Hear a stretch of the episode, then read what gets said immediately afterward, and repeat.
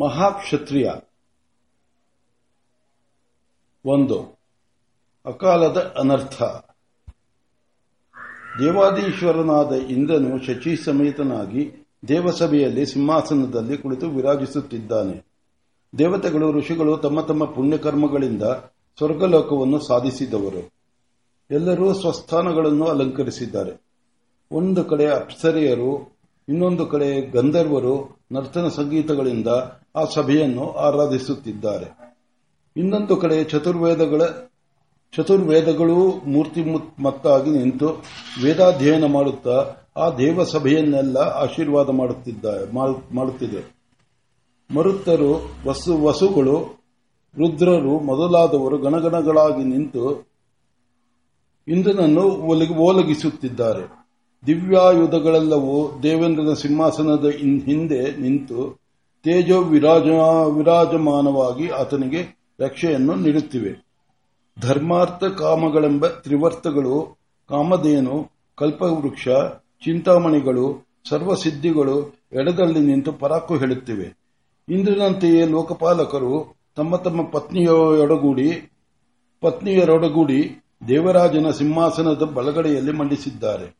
ಎಲ್ಲರ ದೇಹದಿಂದಲೂ ಹೊರಡುತ್ತಿರುವ ಸಹಜವಾದ ಸುವಾಸನೆಯು ಅವರವರು ಧರಿಸಿರುವ ಪುಷ್ಪಮಾಲೆಗಳ ಗಂಧದೊಡನೆ ಸೇರಿ ಸಭೆಯನ್ನೆಲ್ಲ ವ್ಯಾಪಿಸಿದೆ.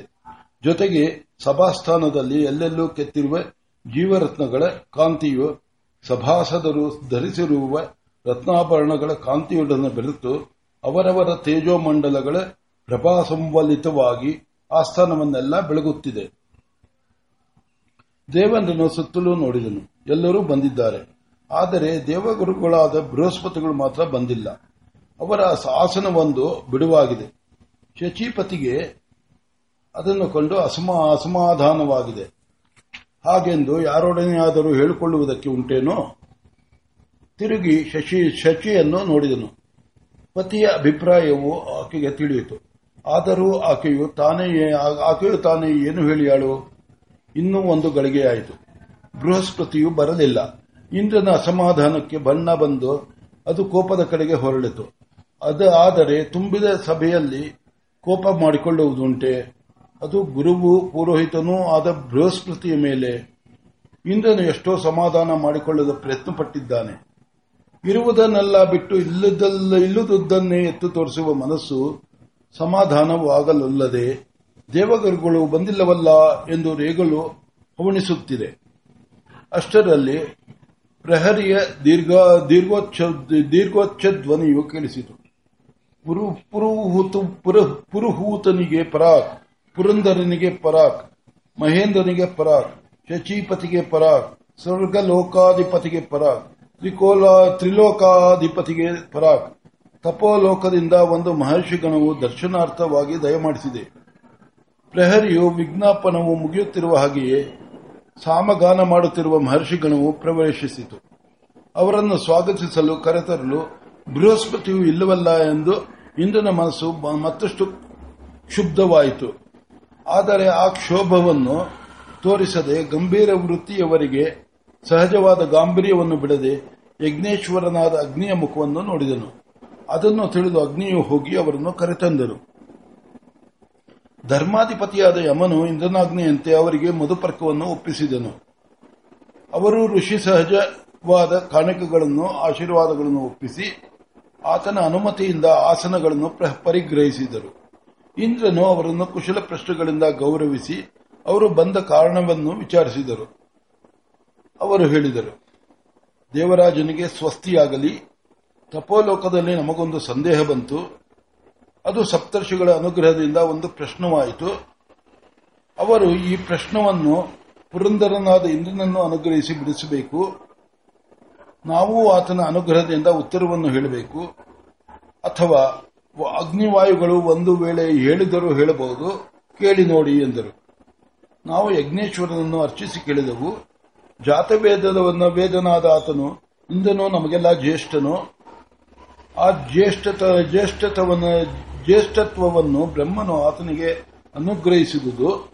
ಈ ಪ್ರಶ್ನವನ್ನು ಪುರಂದರನಾದ ಆತನಲ್ಲದೆ ಇನ್ನು ಯಾರೂ ಪರಿಹರಿಸಲಾರರು ಎಂದನು. ಅದರಿಂದ ಇಲ್ಲಿಗೆ ಬಂದೆವು. ಆದ್ದರಿಂದ ಇಲ್ಲಿಗೆ ಬಂದೆವು. ಇಂದ್ರನು ಯಜ್ಞೇಶ್ವರನ ಮುಖವನ್ನು ನೋಡಿ, ಆತನ ಆತನ ಮಂದಹಾಸದಿಂದಲೇ ಋಷಿಗಳ ಮಾತು ನಿಜವೆಂಬುದನ್ನು ಅರಿತು, ಅಪ್ಪಣೆಯಾಗಲಿ, ಜಾತವೇದನು ಸಪ್ತರ್ಷಿಗಳು ನಿಮಗೆ ಬಿಟ್ಟಿರುವ ಆ ಪ್ರಶ್ನವೆಂತಹದು ಹೇಳಿಕೊಳ್ಳೋಣ ಎಂದರು ಋಷಿಗಳು ಹೇಳಿದರು, ಪುರಂದರನಿಗೆ ಪುರಂದರನಿಗೆ ಜಯವಾಗಲಿ. ದೇಹವು ನಾನಲ್ಲವೆಂದು ತಿಳಿದಿದ್ದರು ದೇಹಗತವಾಗಿರುವ ಮನೋಬುದ್ಧಿಗಳನ್ನು ಪ್ರತ್ಯೇಕಿಸು, ಪ್ರತ್ಯೇಕಿಸುವುದು ಎಂತು? ಇದನ್ನು ದಯವಿಟ್ಟು ತಿಳಿಸಿಕೊಡಬೇಕು. ಇಂದ್ರನು ಅದನ್ನು ಕೇಳಿ ನಕ್ಕನು. ಈ ಪ್ರಶ್ನೆಗೆ ಉತ್ತರ ಬೇಕೇ? ನಮ್ಮನ್ನು ದೊಡ್ಡವರನ್ನು ಮಾಡುವುದಕ್ಕೆ ಈ ಪ್ರಶ್ನವನ್ನು ಕೇಳುತ್ತಿರುವಿರಿ. ಆಗಲಿ. ಹೇಳೋಣ ಎಂದನು. ಅಷ್ಟರಲ್ಲಿ ಸಭೆಯಲ್ಲಿ ಮಂದಮಾರುತದಿಂದ ಸಾಗರದಲ್ಲಿ ಏಳುವ ಸಣ್ಣ ಅಲೆಗಳಂತೆ ಕೊಂಚ ಚಲನವು ತೋರಿ ಎಲ್ಲರ ಕಣ್ಣುಗಳು ಬಾಗಿಲ ಕಡೆಗೆ ತಿರುಗಿದವು. ಇಂದನ ಮನಸ್ಸು ಪ್ರಶ್ನಕ್ಕೆ ಉತ್ತರ ಕೊಡುವತ್ತ ತಿರುಗುತ್ತಿದ್ದು ಬಲವಂತವಾಗಿ ಹಿಡಿದೆಳೆದಂತ ಹಿಡಿದೆಳೆದಂತಾಗಿ ಮುಖವು ಅಪ್ರಸನ್ನ ಮುದ್ರೆಯನ್ನು ಧರಿಸಿ ಹುಬ್ಬುಗಳು ಗಂಟಿಕ್ಕಿದವು ಆ ವೇಳೆಗೆ ಸರಿಯಾಗಿ ಪ್ರಹರಿಯು ದೀರ್ಘೋಚ್ಚ ಧ್ವನಿಯಲ್ಲಿ ಪರಾಕ್ ದೇವಗುರುಗಳು ದಯಮಾಡಿಸುತ್ತಿರುವರು ಎಂದು ಕೂಗಿದನು. ಸಕಾಲದಲ್ಲಿ ದೇವರುಗಳು, ದೇವಗುರುಗಳು ಆಸನದಲ್ಲಿ ಇರಲಿಲ್ಲವೆಂಬುದೊಂದು, ಋಷಿಗಣಗಳು ಬಂದಾಗ ಅವರಿಗೆ ಉಪಚಾರ ಮಾಡಲು ಇರಲಿಲ್ಲವೆಂಬುದೊಂದು, ತಾನು ಇನ್ನೆತ್ತಲೋ ತಿರುಗಿರುವಾಗ ಬಂದರೆಂಬುದೊಂದು, ಹೀಗೆ ನಾನಾಮುಖವಾದ ಅಸಮಾಧಾನಗಳೆಲ್ಲ ಸೇರಿಯ ಸಣ್ಣದೊಂದು ಆಕ್ರೋಶವು ಇಂದಿನ ಮನಸ್ಸಿನಲ್ಲಿ ಸುಳಿಯುತ್ತಿರುವಾಗ ದೇವಗುರುವನ್ನು, ದೇವಗುರುಗಳು ಸಭೆಯನ್ನು ಪ್ರವೇಶಿಸಿದರು. ಬರುತ್ತಿರುವ ಹಾಗೆಯೇ ವಿಜಯೀ ಭವ ಎನ್ನುತ್ತಾ ಕೈಯೆತ್ತಿಕೊಂಡು ಆಶೀರ್ವಾದ ಮಾಡುತ್ತಲೇ ಬಂದರು.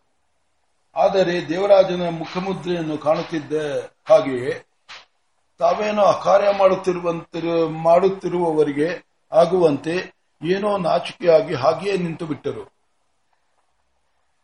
ಬಾಯಿ ಬಾಯಲ್ಲಿ ಬರುತ್ತಿದ್ದ ಆಶೀರ್ವಾದೋಕ್ತಿಯು ಹಾಗೆಯೇ ಅರ್ಧದಲ್ಲಿ ವಿಜಯೀ ಎನ್ನುವಳಿಗೆ ಎನ್ನುವಲ್ಲಿಗೆ ನಿಂತು ಬಿಟ್ಟಿತು.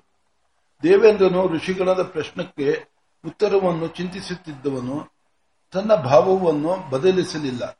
ಎಂದಿನಂತೆ ವಿನಯದಿಂದ ಅವರ ಆಶೀರ್ವಾದವನ್ನು ಪ್ರತೀಕ್ಷಿಸುತ್ತಾ ನಮ್ರನಾಗಿ ಹೇಳುವ ಬದಲು ಗಂಭೀರ ಮುದ್ರೆಯಲ್ಲಿದ್ದು ಬಿಟ್ಟನು.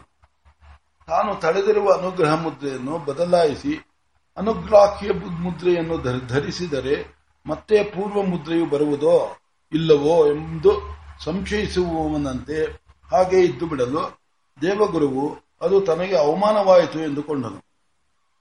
ತಾನು ಆಗಾಗ ಅಕಾಲದಲ್ಲಿ ದೇವಸಭೆಗೆ ಬರುತ್ತಿದ್ದುದುಂಟು. ಆಗಲೆಲ್ಲ ಉಪಚಾರಗಳಿಂದ ತನ್ನನ್ನು ಗೌರವಿಸು ಗೌರವಿಸುತ್ತಿದ್ದ ಹಿಂದೇಕೆ ಹೀಗೆ ವಿಮುಖನಾಗಿರುವನು ಎಂದು ಆಶ್ಚರ್ಯಪಟ್ಟನು. ಆತನಿಗೆ ಏಕೋ ಅಭಿಮಾನವು ವಿಜೃಂಭಿಸಿ ತನಗೆ ಇದು ಅಪಮಾನ ಎನಿಸಿತು. ಕೂಡಲೇ ಆ ಭಾವವು ಬೆಳೆಯಿತು. ಕೋಪವು ಬಂತು. ಆ ಕೋಪದಲ್ಲಿ ಸಭಾಪ್ರವೇಶ ಮಾಡಿದ್ದೇನೆ ಎಂಬುದನ್ನು ಮರೆತು ಅಲ್ಲಿಯೇ ಅಂತರ್ಧಾನವನ್ನು ಹೊಂದಿದನು.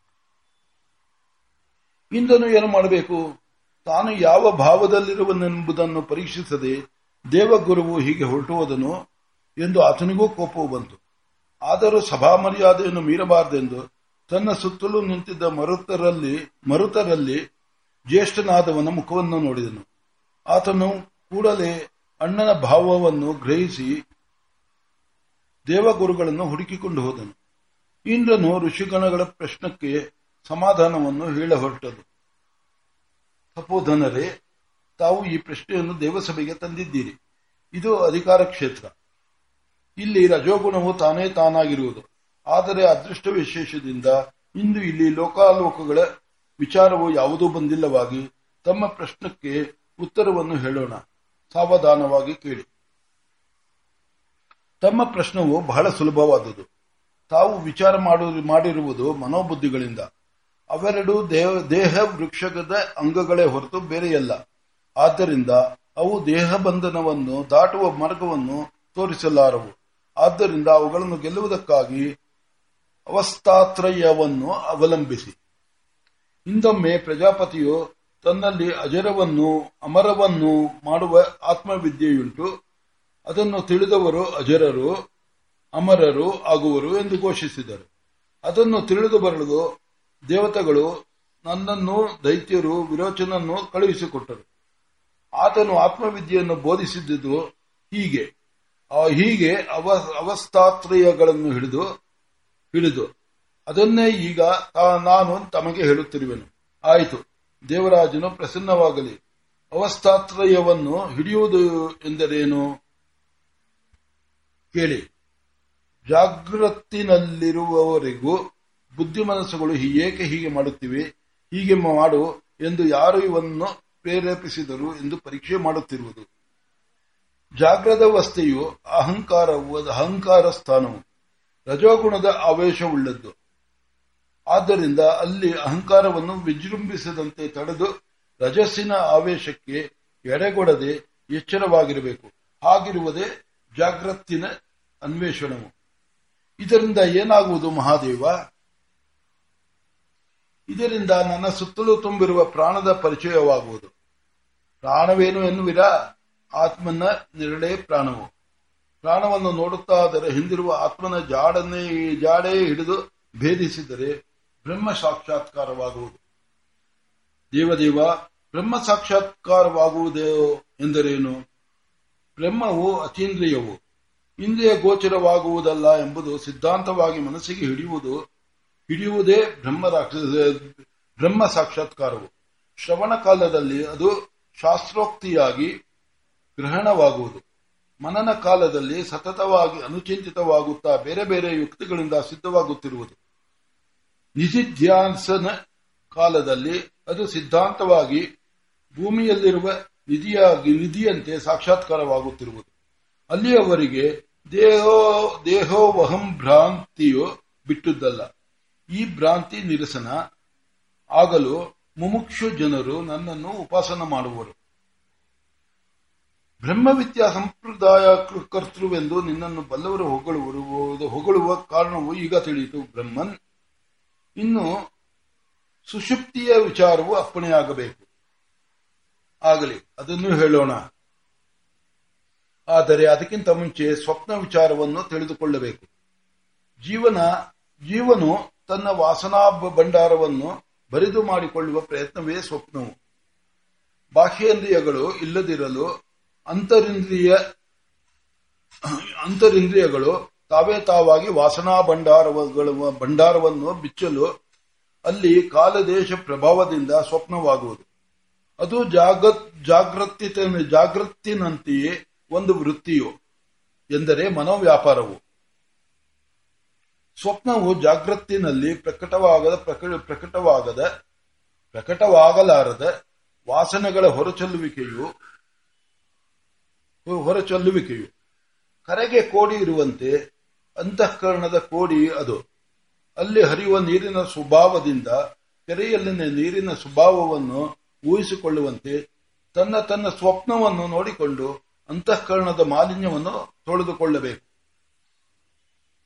ಸ್ವಪ್ನವನ್ನು ನೋಡುವ ತನ್ನಿಂದ ಅದು ಭಿನ್ನವೆಂದು ತಿಳಿದುಕೊಳ್ಳುವುದೇ ಅಲ್ಲಿರ, ಅಲ್ಲಿರುವ ಮಾಲಿನ್ಯವು.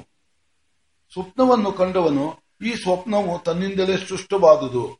ಅದು ಅದನ್ನು ಕಾಣ, ಅದು ಅದನ್ನು ಕಾಣುವವನು ಬೇರಲ್ಲ ಎಂದು ಯಾವತ್ತೂ ತಿಳಿದುಕೊಳ್ಳುವನು. ಅದೇ ಅದು ಶುದ್ಧವಾಗುವಿಕೆ. ಮೊದಲು ಇದು ಸ್ವಪ್ನ ಎಂದು ಅರಿವಾಗಿ ಅನಂತರ ಅದು ಶುದ್ಧವಾದಾಗ ಜಾಗೃತಿನಲ್ಲಿರುವ ಮುಖ್ಯ ವೃತ್ತಿಯು ಅಲ್ಲಿಯೂ ತಲೆದೋರುವುದು. ಅದು ಸ್ವಪ್ನ ಜಯವು. ಹಾಗೆಯೇ ನಿದ್ರಾ ಜಯವನ್ನು ಹೇಳುವೆನು ಕೇಳಿ. ಜಾಗ್ರತ್ವ ಜಾಗ್ರತ್ ಸ್ವಪ್ನಗಳಲ್ಲಿ ಎಡಬಿಡದೆ ನುಡಿಯುತ್ತಿರುವ ಉದ ಉದಾನ ವಾಯುವು ಸುಷುಪ್ತಿ ಕಾಲದಲ್ಲಿ ಸುಮ್ಮನಿರುವುದು. ಈ ಉದಾನ ವಾಯುವು ಆಗ ಮಂತ್ರಜಪ ಮಾಡುವಂತೆ ಮಾಡುವುದೇ ಸುಷುಪ್ತಿ ಜಯವು. ಸುಷುಪ್ತಿ ಜಯವಾದವನಿಗೆ ಜಾಗೃತ ಸ್ವಪ್ನಗಳೆರಡು ಸ್ವಪ್ನಗಳೆರಡರಲ್ಲೂ ಉದಾನ ವಾಯುವು ಮಂತ್ರಜಪವನ್ನು ಮಾಡುವುದು. ಆಗ ದೃಶ್ಯವೆಲ್ಲವೂ ದಾಳಿಂಬದ ಹಣ್ಣು ಬಿರಿಯುವಂತೆ ಬಿರಿದು ತನ್ನೊಳಗೆ ಹೊರಗೆ ತನ್ನೊಳಗೆ ಹೊರಗೆ ಎಲ್ಲೆಲ್ಲೂ ತುಂಬಿರುವ. ಬ್ರಹ್ಮ ವಸ್ತುವನ್ನು ಪ್ರದರ್ಶಿಸುವುದು.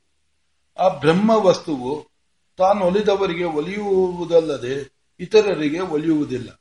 ಆದ್ದರಿಂದ ಆ ಬ್ರಹ್ಮ ವಸ್ತುವಿನ ಒಲವನ್ನು ಪಡೆದಾಗ, ಅದು ಒಲಿದಾಗ ಜಾಗೃತ ಸ್ವಪ್ನ ಸುಶಿಪ್ತಿಗಳು ಮೂರು ಇಲ್ಲವಾಗಿ ಇವೊಂದು ಅಲ್ಲದ ಇನ್ನೊಂದು ಅವಸ್ಥೆಯು ಬರುವುದು. ಅದನ್ನು ತುರಿ, ತುರಿಯವೆನ್ನುವರು.